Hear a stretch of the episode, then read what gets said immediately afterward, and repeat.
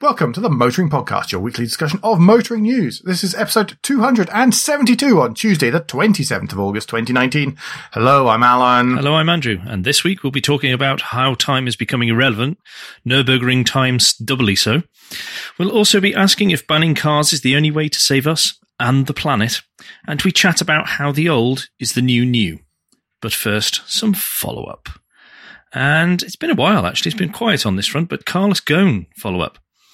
And it is the the fact that information has been handed to the press, I think is the politest way to put it, from the prosecution team uh, fighting against Carlos Ghosn, saying uh, or alleging that he funneled money from Nissan into the chap he knew in Oman who then funneled half of it into a Lebanese based business. And that eventually ended up in a Silicon Valley company that was something to do with Go. Uh, so they're saying that, see, look, he's illegally using Nissan money. Uh, Ghosn's defense hmm. team have turned around and said, this is yet another falsehood, uh, misrepresentation, and uh, essentially saying that the prosecution lying and passing all this information out to the press to cloud everyone's judge or view of Ghosn. They said, we, however, will do our, uh, we will explain our side of things in court where it should be. The prosecution are getting a little bit dirty, I think, here. It's been quiet for a while, so something was going to happen. We knew that. Um, that, that things were, were on their way and, and, and that there was going to be some kind of some kind of backlash at some point. Yeah, but that I, I was reading that, and before I got to the bit where Ghosn's team went, uh, no, no, no, and you shouldn't be leaking this info to the press. I was going, how did the Wall Street Journal get hold of this? Call me a little bit cynical. it was probably a wolf, something like that. Right, shall we move on to Monterey? Because we didn't talk about enough of that last week. Yeah, let's. No, you're right. We didn't. So no, this was just a recap. So we'd uh, given uh, opinions and thoughts on what we'd we'd seen and heard. The chaps over at Collecting Cars uh, wrote up a piece a piece about it. Uh, be aware that they are a vehicle auction website that works slightly differently from um, the uh, big auction houses uh, like Sotheby's who were at uh, Monterey. So, you know, th- there might well be a, a, slant to it. Do have a little bit of a read of that because they go through some of the, uh, just some of the, some of the big numbers and some of the smaller numbers and, and where things were compared to where the rest of the market is thought to be right at the moment. Uh, where it wasn't, by the way, was, was King's Lynn at the weekend when I was at the classic car auction there, which was quite good fun. It wasn't yes. for the podcast. It was because I wanted to buy something, but but didn't. I was going to say, apart from you didn't get the thing you wanted, I thought you did very well not to actually bid on anything else. It was flipping hard. Uh, in the end, I had to go and dis- distract myself by by uh, by speaking to Luke from Luton Classics instead. Cool. Uh, that was that was my way around it after 170 something lots. but yeah, no, it was quite good fun. Cool. Yeah, it's, it's a long day. It's a long day. Anyway, we're way off topic. Uh, so Andrew, we've had some Golden Gate.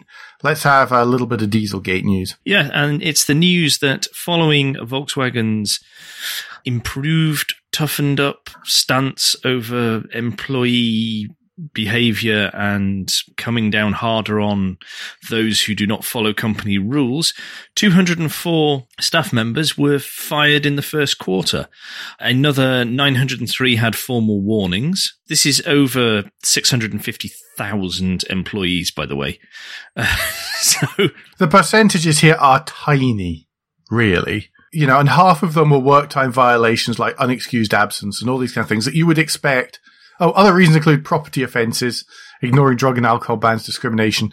It's the stuff you would expect in a big manufacturing company. It, it shouldn't happen, of course, but it but it does. Yeah, absolutely. So it's not so bad. Absolutely. What it is is they they are now reporting this to other employees in an effort to try and help them understand that they are paying attention to this and they are being much tougher on it because this was one mm-hmm. of the recommendations from the US appointed monitor Larry Thompson. If if you can remember that far back, ladies and gentlemen, that, that, the US authorities did it, uh, appoint one, but it's it, this is this is one of the new rules they had to do, along with ha- having better representation on their board and things like that, wasn't it? There was the the lady who was Mhm. to help out with oh, what was it? It's not change management. That's not the not the one, but it was it was to do with the whole changing culture. And then she left because there was a lack of changing culture. Yes, this is true. Cultural cultural change. I'm sure that I'm sure something's ha- if we're not hearing about it, the chances are that something's probably happening successfully in the background. He says optimistically. Yeah. Okay. Anyway, let's stick with Vol- uh, Volkswagen and not Volvo, Volkswagen. I'm struggling to speak tonight. Sorry, everybody. Let's stick with uh, Volkswagen and and tell me about how new the new stuff is. Well, I'd heard that there were sort of rumours and mutterings going around on that there interweb that uh, Volkswagen was going to ra- was going to ramp out a new brand identity sometime during this week, actually, and you know, in the run up to the Frankfurt show, which is in a couple of weeks' time. So watch out. There's going to be loads of stuff coming and, and uh, loads of news and rubbish coming out in the in the next uh, couple of weeks as, as everyone tries to to hype up uh, Frankfurt even more. I was going to whenever something was announced, uh, I was actually going to joke that that oh well what they'll do is they'll take the normal logo but instead of it being blue and sort of gradiented and, and all sort of skeuomorphic uh, what they'll do is they'll flatten it right down and they'll make it black and white instead of blue and white because that way it'll be it'll be cheaper to print and it can be seen as cost cutting and and you know just making it more you know like the lotus one the other week so guess what they did everyone they took their logo and they made it black and white with no gradient on it, so that it's of course cheaper to print and create and all these kind of things. And and basically, the real life imitated the gag I was going to make this week. so yeah, the new Volkswagen logo looks like a Volkswagen logo, but in black and white. So Volkswagen logo that we all think of and would doodle and draw and then, you know, show it through a photocopier a couple of times on maximum contrast and, and that's what you've got. That's, that's the Volkswagen logo. Yes, allegedly. But black and white, allegedly. I'm sure it'll, once again, with the Lotus one, we commented that it was, um, we commented that it, people said, well, when you see that on a vehicle and there's a glow behind it, it'll make a lot of sense. Uh, and, uh, that was said about Lotus when they unveiled a, an, an EV. What do we think of the chances that the ID3 uh, and stuff will have a flat illuminated logo on it? Uh, because it's got to be a possibility now. Yeah, absolutely. Because they can, they can use the, the the blue that they've been using for many years now as I don't know the, their electric cars now because that's what Volkswagen represents or some tosh like that. Uh, who knows? We all know that Volks, the, the, the blue is the official color of an electric car. Yes, that's like crackling electricity and cool stuff. So, uh, and it's not green because green would be too obvious. Yeah, Green's a hybrid. yeah. God. Anyway, Andrew, there's a note here about uh, trackers being as holy as Swiss cheese. Can can you explain this one to me? Pen test partners, who are a penetration testing and security consultancy firm, have been having a poke around three of the major smart trackers that are available for vehicles. They've purchased them with their own monies and prodded around via computers and code and other stuff that is witchcraft as far as I'm concerned. But they do uh, day in, day out. And they found that all three had quite a lot of holes in their security. So you could do things like you could uh, remotely trigger via one of the devices, you could remotely trigger to immobilize the vehicle, stopping it from being driven hmm unauthenticated, so you didn't have to you didn't have to prove it was you who was you know you were the right person to be able to do this. If your car was stolen, some of them uh, on all three, they uh, the theft alerts could be deleted, and uh, so the thief could, if they'd stolen the car and had the access that was apparently easy enough to do, then they could run off and whilst someone was sat in the passenger seat go oh no that's not a theft that's just a we'll delete that warning and things like that. So these were there were major problems. Right now just to just to be fair to the tracking companies all three have now fixed these issues. Uh, one of them did it very quickly. Hmm. one of them according to pentest partners sort of almost did it by accident but it's fixed so that's fine. And then another one they weren't getting any joy with until via twitter their security consultant got in touch and then within 48 hours things got fixed quickly.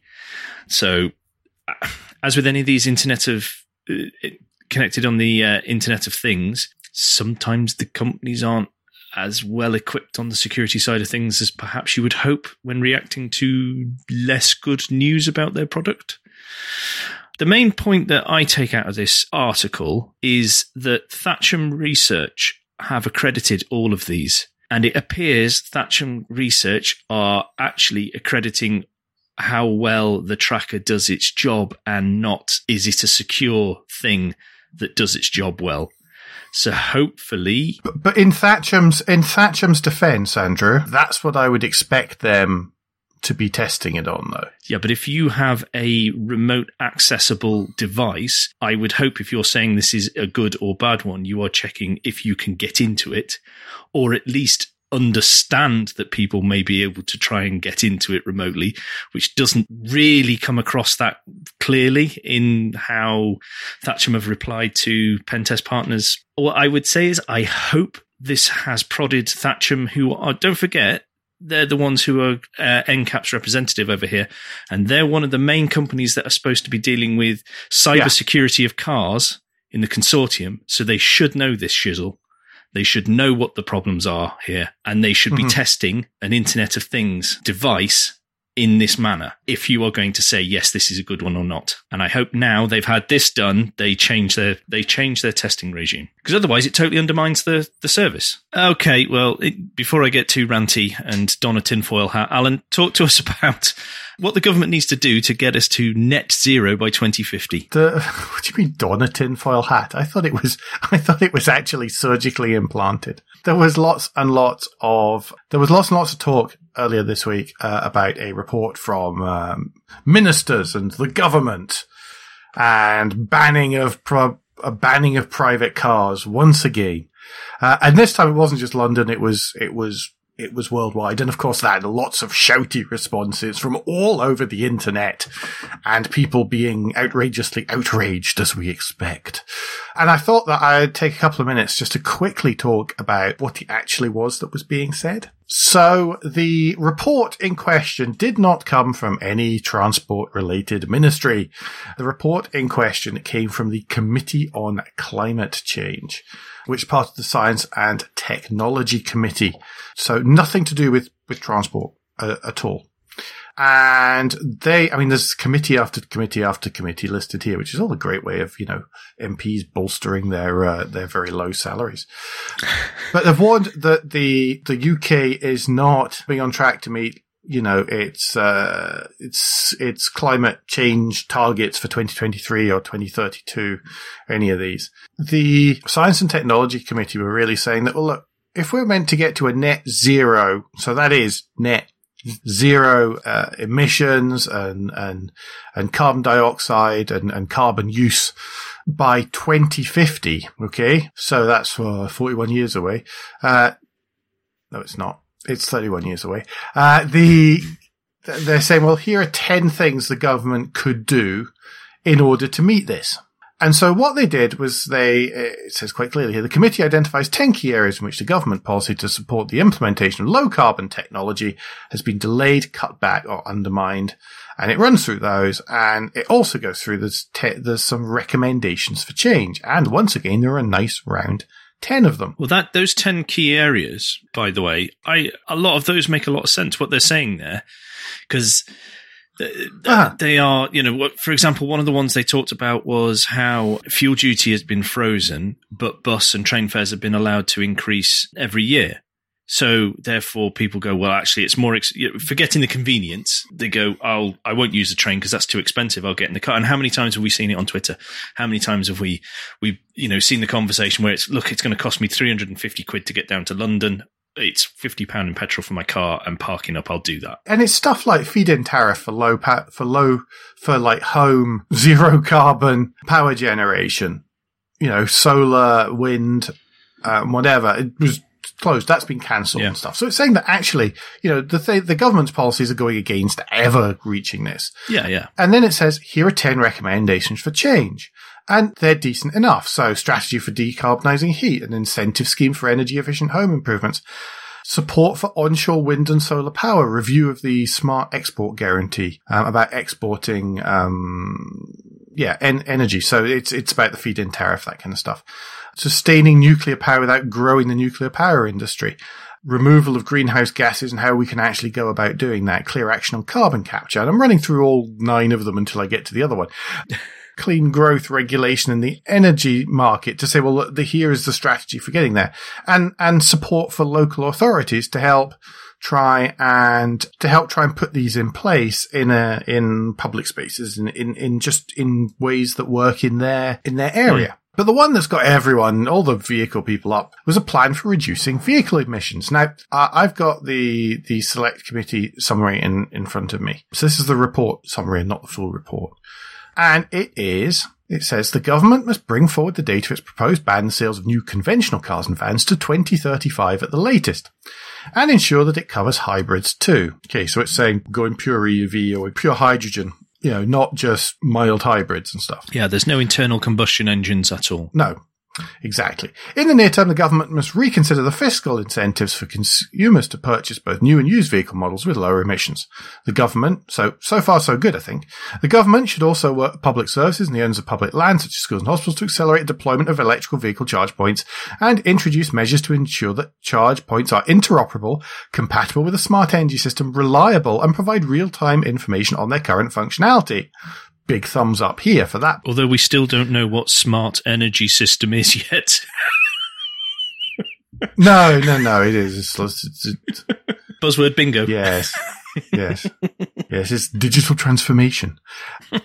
It's, I've lost where I was now. And then it goes on to say, although ultra low emissions vehicles generate very little emissions during use, their manufacture generates substantial emissions in the long term, wide, now this is long term. This isn't even 2050. This is long term. Widespread personal vehicle ownership therefore does not appear to be compatible with significant decarbonisation. I'm going to read that again. In the long term, widespread personal vehicle ownership therefore does not appear to be compatible with significant decarbonisation. So there's a number of things there. One is widespread. So it's not saying we're going to take our cars away. And it all starts to then fit in a little bit with that London thing we talked about the other week, where what you actually need is to, well, let me read the next line, then I'll go into my waffle. It says the government should not aim to achieve emissions reductions simply by replacing existing vehicles with lower emissions versions. So what I take from that is we can't just say, well, okay, you, you've got a car. Here's another car. What it actually should be is, okay, can we provide better, faster, cheaper other transport solutions so that you don't need a car anymore? And that may include fleets of cars or vehicles. It can include, um, uh, you know, and, and taxis, be they driverless or otherwise, or anything like that. It's, it's just, is, is all in there as well. What it's really hinting at is there should be better infrastructure so that people don't need a car. And there will always be places where you need a car. Yeah, because it's saying widespread. The countryside, I mean proper country. Yeah, exactly. And I mean proper countryside. Uh, you're in somewhere in the Highlands. You, you're not going to have, it's just not going to work that you're going to have a train service or a bus service every 10 minutes or any of these things. So you're probably going to need to own a car. It won't be widespread, but you probably need to own a car. So people were going kind of crazy and, and, and, and, and saying that this is all awful and, and, and terrible. And on, on the other side, people going, ah, well, you should all buy these, these, nobody needs a car. Nobody needs a car anywhere. Just sell your cars and all that kind of stuff. And, and that's rubbish too. What's actually been written and what people are getting all, all shouty about it is actually quite sensible. I'm really sorry. Yeah, the, the key though will be because there's a couple of things here. If we look, sorry, I'm going to go on to a hot topic that I like to go on to, but if we look at how interconnected things are. Oh no. This, this transport, no, because I, I'm agreeing with you. I know it's rare, but I'm agreeing with you that generally. Oh, right. Oh, oh, sugar. Okay. Yes. Oh, yes. The concept behind what they are suggesting, what they are suggesting makes sense. I'm not saying necessarily I agree with it all, but that's from a purely selfish point of view. But we need to be shown and encouraged to make trips using other forms of transport if that is practical and that is possible. And if not, it needs to be investigated at a local government, uh, county, regional, governmental level to can it be done in some mm-hmm. way with investment. Because don't forget, this country has been massively underinvested in when it comes to infrastructure, horrifically underinvested. Yet we're supposed to be Just, con- just we're supposed to be acting as though we're uh, like you know Norway when it comes to subsidies for electric vehicles, and we're like the Dutch with their their bike lanes and stuff. You know, it it it, it can't happen if you don't put money into it. So let's stop dreaming that now. Let's stop talking about that unless we're going to talk about investment. But if people can be encouraged to uh, go on a bike to do some journeys, whether you know, I saw something today about cargo bikes and how some people are going. Oh, actually, these are quite useful. That wouldn't work on the streets where I live at the moment because there isn't the room for them. You know, it, it would. Well, you, of course you could do it, but I would not feel particularly safe doing it because there isn't a dedicated area for me to be on that. And we know some people can be silly in a car, whilst some people can be silly on a bike. But you know what I mean? It's like no one's been. We have to encourage the the thought behind making the journey at all. Do you need to make the journey? If so, are there alternatives? If not, can alternatives be arranged at some point in the future? If not, well, then that's where you are. You need to make that journey. There are no alternatives. That is where the car makes its case. Agreed. Anyway, mm, never mind that. Uh, it is Guilt Minute. Point in the show where we don't make you feel guilty about owning a car. I feel we might just have done. Um, but it's to remind you to think about and consider what the motoring podcast is worth for you. If you feel it's worth a small amount of your hard-earned cash, then please head to motoringpodcast.com and click on the orange become a patron button uh, there on the front page. If you're already a patron, then thank you so very much. Of course, not everyone has the ability to do this, so please don't forget to like, rate, and leave feedback via the podcast playing platform of your choice. If you've done all that, you rock. Uh, but how's about accosting a friend who you think would enjoy this and telling them all about us? Uh, one last thing, if for some reason you don't actually subscribe to the show, how's about doing so for free using a free podcast player?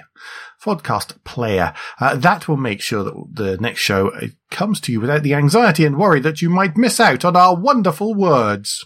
I might have gone a bit OTT there.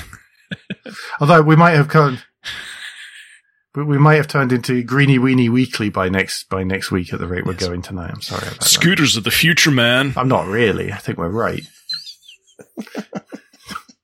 That's right. There was right. So uh, before we go into the next bit, then, if you've seen as you're going to make silly things, I'm reading. Uh, I'm going to do a quick plug for Ludicrous by Ed Niedermeyer, his book on the history of Tesla. I should. Oh, I've said it out loud. Oh God. Any thunder? Uh, the history and analysis of just what they're like, how they've got there is really, really good. But he ma- he makes this great comment about these uh, at one point about the Cambrian explosion of different forms of electric vehicle that are available to people right at the minute in a sort of public way. And one of them he mentions is electric scooters. And I, I did actually sit there and roll my eyes as I read it. So yeah, but I thought a Cambrian, I thought they're describing all these, these different sharing things uh, and all the different formats of vehicle that you could actually borrow in many places around the world or rent was, was really, it was just really cool words. I just liked it a lot. I thought, hmm, wish I'd thought of that. I'm not smart enough. One day, if you try hard, Alan. Anyway, I know, I know if I try hard at school and stuff. Anyway, tell us about Rally Germany. Right, WRC. And in an, in an effort to make Alan very happy this week, Toyota decided their Yaris would come first, another Yaris would come second, and a 3rd Mhm. Yaris would come for uh, third, even not fourth, but a fourth Yaris. This is the one that gets me. I will run through who was where, but this is the one that gets me. Takamoto Katsuta was stepping up from their junior program, first time in WRC, and he got in the points by ending up tenth. He was eight minutes twenty seconds back behind uh, Ott Tänak, who was first, but still first time out. Crikey, well done. If I'd been eight, say, eight minutes, 32 seconds behind Ott Tänak, You would be dining out on that for a long, I would long be pretty time. chuffed as well. Oh, yeah. Oh, yeah. Uh, Kris Meeke was second, so it's brilliant to see Kris Meeke has uh, not had another splash of bad luck. Uh, so he ended up 20 seconds behind, and Jari-Matti Latvala was 36 seconds behind uh, in third. Neuville uh, was in fourth, sort of recovering a little bit of point wise. And I think Sordo was fourth, went late to a timing gate, so it meant that uh, Neuville went ahead, and Neuville actually won the spe- I think the last special stage as well. But then Mikkelsen in the third Hyundai i20 was in sixth. Then you got to Ogier in the C3, uh, Lappi in the C3, and then the first Ford Fiesta, which was driven by Greensmith, uh, that was in ninth. So that looked like that was a tough, tough week for uh, what they called uh, M Sport. Sorry, M Sport. How out. could I not remember M Sport? Oh, Fiesta M Sport, yeah. So I'm I'm very sorry, M Sport. That's that, that's very poor of me. I do apologise. Tänak, uh, how many points is he ahead now? I think he's 35 points. He's 35 points ahead of Neuville. Um, so that's good news. And Sordo, uh, no, sorry, Neuville is now 13 points clear of Ogier. So it honestly, Okay. not that you can be with the WRC, but it looks like it's Tänak's to lose. Don't say that because it's Rally Wales coming up next, isn't it? That's next. It's in two weeks' time or so. No, October. Starting in Liverpool. It's October. actually, Oh, pardon on me. the docks, uh, uh, uh, near um, near the uh, Albert Dock, which I'm Oh, right. hoping Okay. I'm hoping Cool. to try and Nice get and local for to, but mm, logistics Mhm. might be proving difficult. Yeah. Uh, another little bit of rallying news, though. You know about the new Corsa E, the twenty six thousand, twenty six and a half thousand pound electric op- uh, electric Vauxhall Corsa.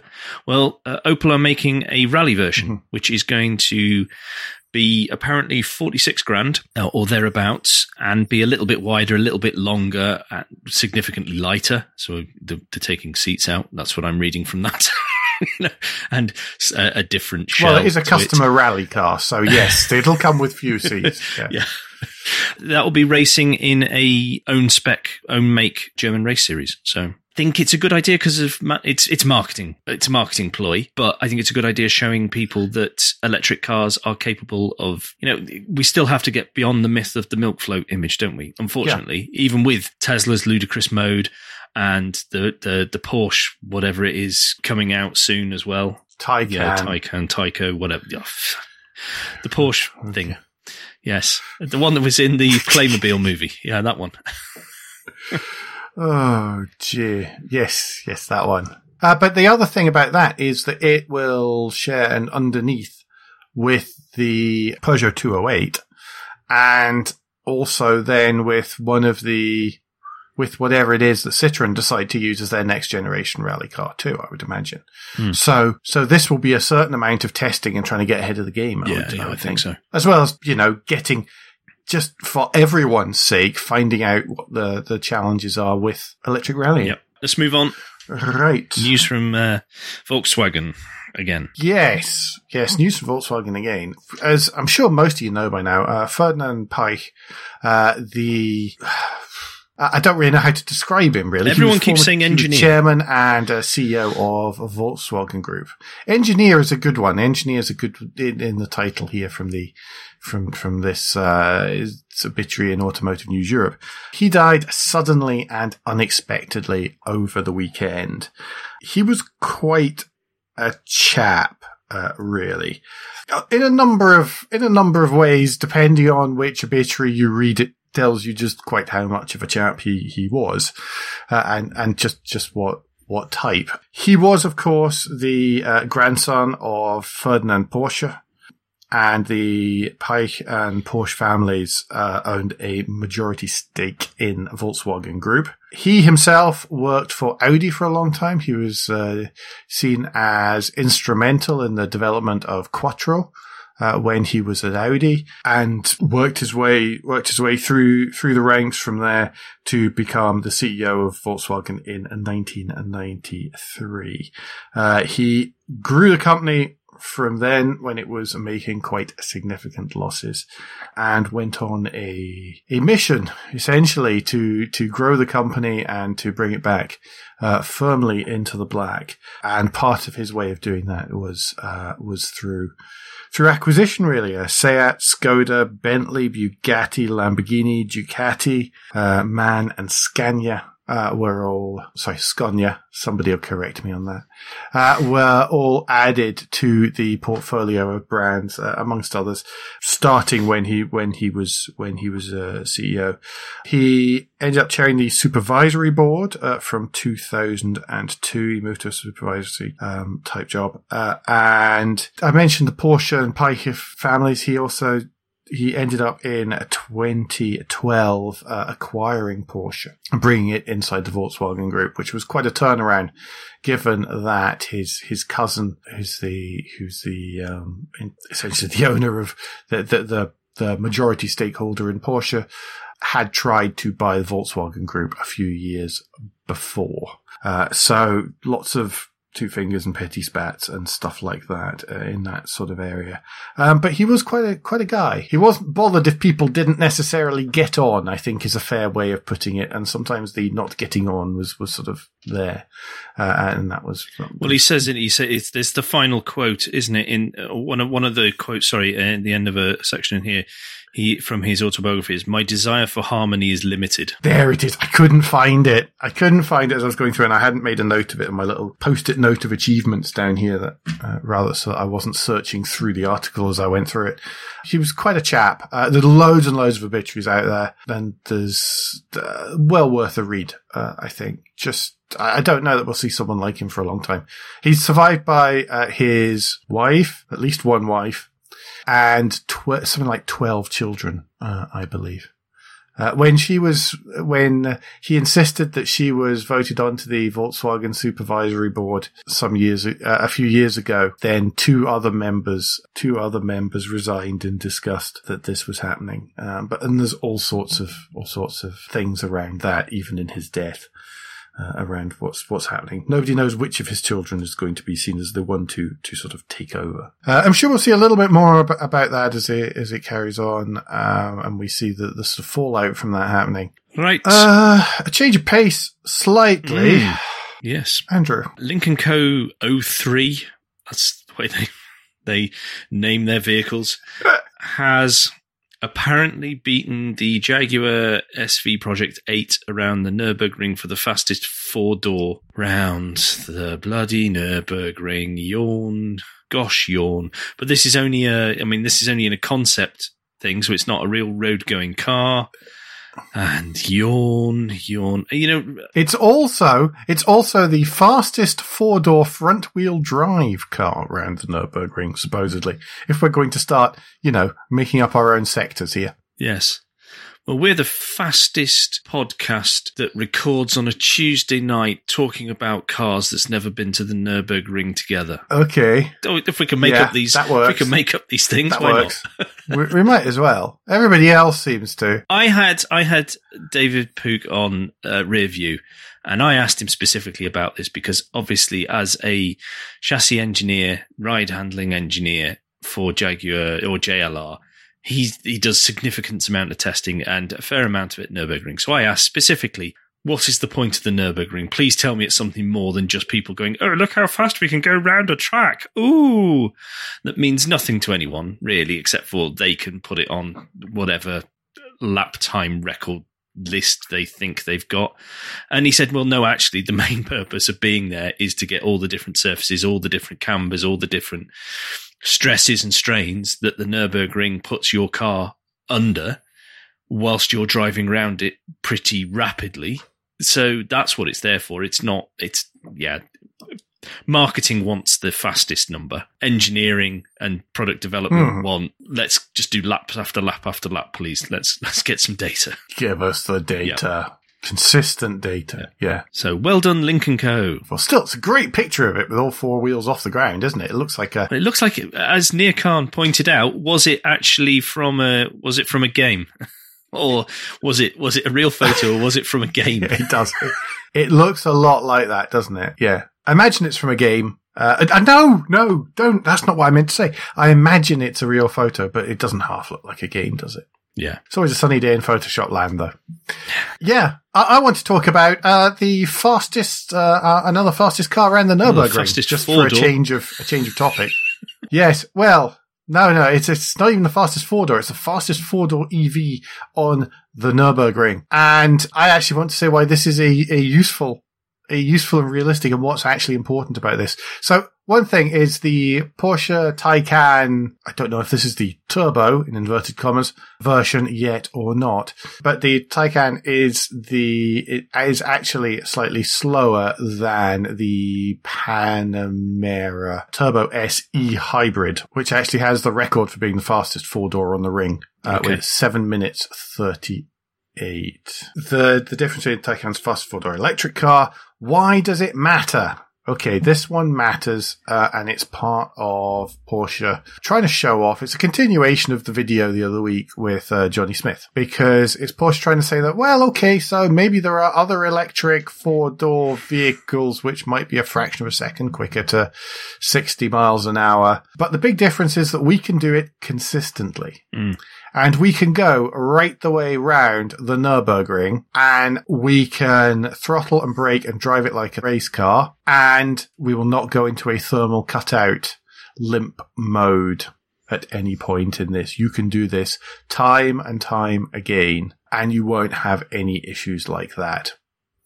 And I think there might be a little bit of pointedness there for other performance four door electric vehicles, which maybe ha- have been tried and people can't get more than three or four minutes into a lap of the Nürburgring uh, without it going into some form of thermal cutout mode. I say three or four minutes in response to the in response to the Jalopnik article and the comments below. So my apologies. I haven't actually done in-depth research into how far other well-known four-door electric vehicles can go exactly before they fritz out on race circuits. But that's why that one's important because it's showing off that consistency. I just want to make make it clear what the message is that Porsche is trying to get across and why it's relevant to those of us who are enthusiasts. That's be done on that one. By the way, I've just got to say the PR puff. I mean, so obviously the Taycan is going to be unveiled in a couple of weeks time at Frankfurt. Goodness me, you're not half doing a good job, Porsche, of filling in a period of empty news with stuff for us to talk about, about the Taycan without it being total hype. So thank you. Thank you very much. yes, because otherwise we wouldn't be talking about it. Well, yeah. Otherwise, we just ignore it. Ah, oh, load of rubbish. But I thought that was interesting because of the relevance behind it for EVs and battery management and shizzle like that that, that Yep, absolutely. our listeners like. Absolutely. Anyway, some late, greatest, up to the moment news, Andrew. It is the lunchtime read, which actually I think may take more than one or two lunchtimes, uh, and hence there is no list of the week this week for you to peruse. But uh, thanks to Chris Pickering tweeting this earlier, uh, we've got Dennis Jenkinson's account of driving the Mille Miglia with Sir Stirling Moss, and it's utterly amazing. It's just, it's fabulous. It's on Motorsport. Uh, it's from their archives, and it's it's free for us to access via their archives. It's just brilliant. I, I couldn't, as Chris pointed out himself in the in the tweet. Good gosh, you know, to have this accessible for us all is amazing. So thank you very much, Motorsport. But the the just the it's phenomenal. I, I'm stuttering over words here, but strongly go read this. I've not read it yet, but I'm aware of its its reputation of being one of the great articles of its time. Mm. This, this is pretty much legendary. Them um, Moss and Moss and Jenkinson on the Mille Miglia is is is one of those things of legend. So I'm really looking forward to to reading this. I've I've got a train journey into Londinium tomorrow morning, and I, I strongly suspect that I'll be sipping my coffee and reading this as we go along. Yeah, Um, because this this is I have heard tell of this article, and and I want to read it for myself. Yeah. So fab, yeah. well spotted, Chris. I, w- I would love to attend the modern day version of the Mille Miglia at some point. Uh, I know it, it's a different thing now because unfortunately, you know, people Yeah. died a lot on the the original incarnation, but it, it it must have been absolutely phenomenal to see this happening live back in the day. I don't I believe uh, Jenks's pace notes were all on a sort of toilet paper, essentially. You scrolled from one to the other, and he had to keep scrolling it and, until the next one came up. Came up. So rather than turning over pages and getting lost and mixed up, he just kept winding it and it kept going. But you saying about the the danger, the the, the danger and stuff, and the story that, that every time every time uh, Sir Stirling jammed on the brace, he'd stick his he'd stick his left arm out or his right arm. Can't remember what hand drive the car was to actually brace Jenks, you know, and, and that was, that was instead of a seatbelt because that was going to be so much better. I've just noticed a, I've just noticed a sentence here and it goes, then we logged all the difficult corners, grading them as saucy ones, dodgy ones, and very dangerous ones, having a hand sign to indicate each type. oh, brilliant. Oh, fantastic. Ah, I'm really looking forward to reading this in the morning. That's, Yeah, that's not not repeated in WRC today, where there is so many cameras. No, no.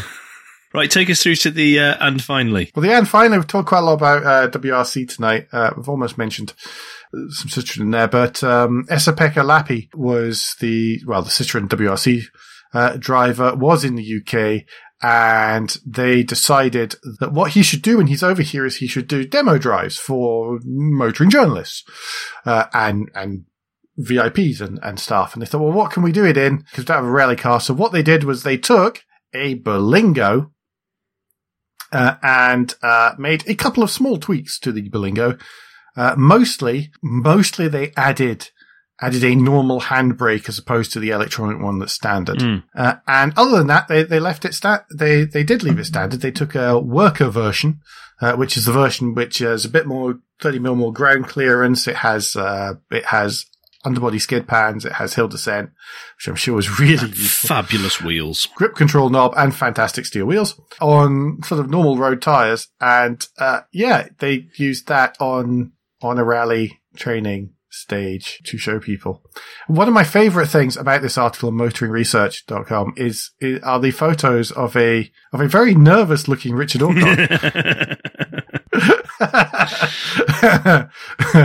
there's the very nervous we're about to go, and then there's the yeah, well, of course that was fine. I really enjoyed it. Sort of, sort of walk back again. I wanted to say something very crude about adjusting things, but I, I best not. What about playing with helmet or something? Yeah. Something like that, yes. Um, I'm not. I'm no, not that would be childish if we ever did that. Yes. So, um, but we're not childish like that, Richard. So we haven't. No, we're definitely not. You don't have our phone numbers, but yeah, I'm not surprised to be honest that the that the uh, that the Berlingo managed this all day long, because for goodness sakes, you see them in the hands of postmen and uh, and the Forestry Commission in Scotland, uh, and yeah, they get one heck of a workout.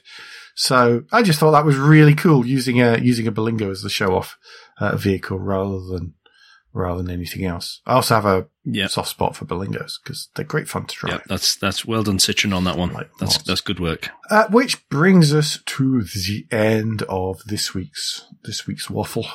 No parish notes. Ludicrous, by the way, it's a book by Ed Niedermeyer. I forgot to actually say what it was that I was reading, but I assumed you you all knew that. Uh, do take a look on Amazon or wherever for your hard and softback copies. Plug, plug, plug, plug, plug. We're not getting anything for it, but Nope. we read lots of Ed's stuff, and he's a nice chap.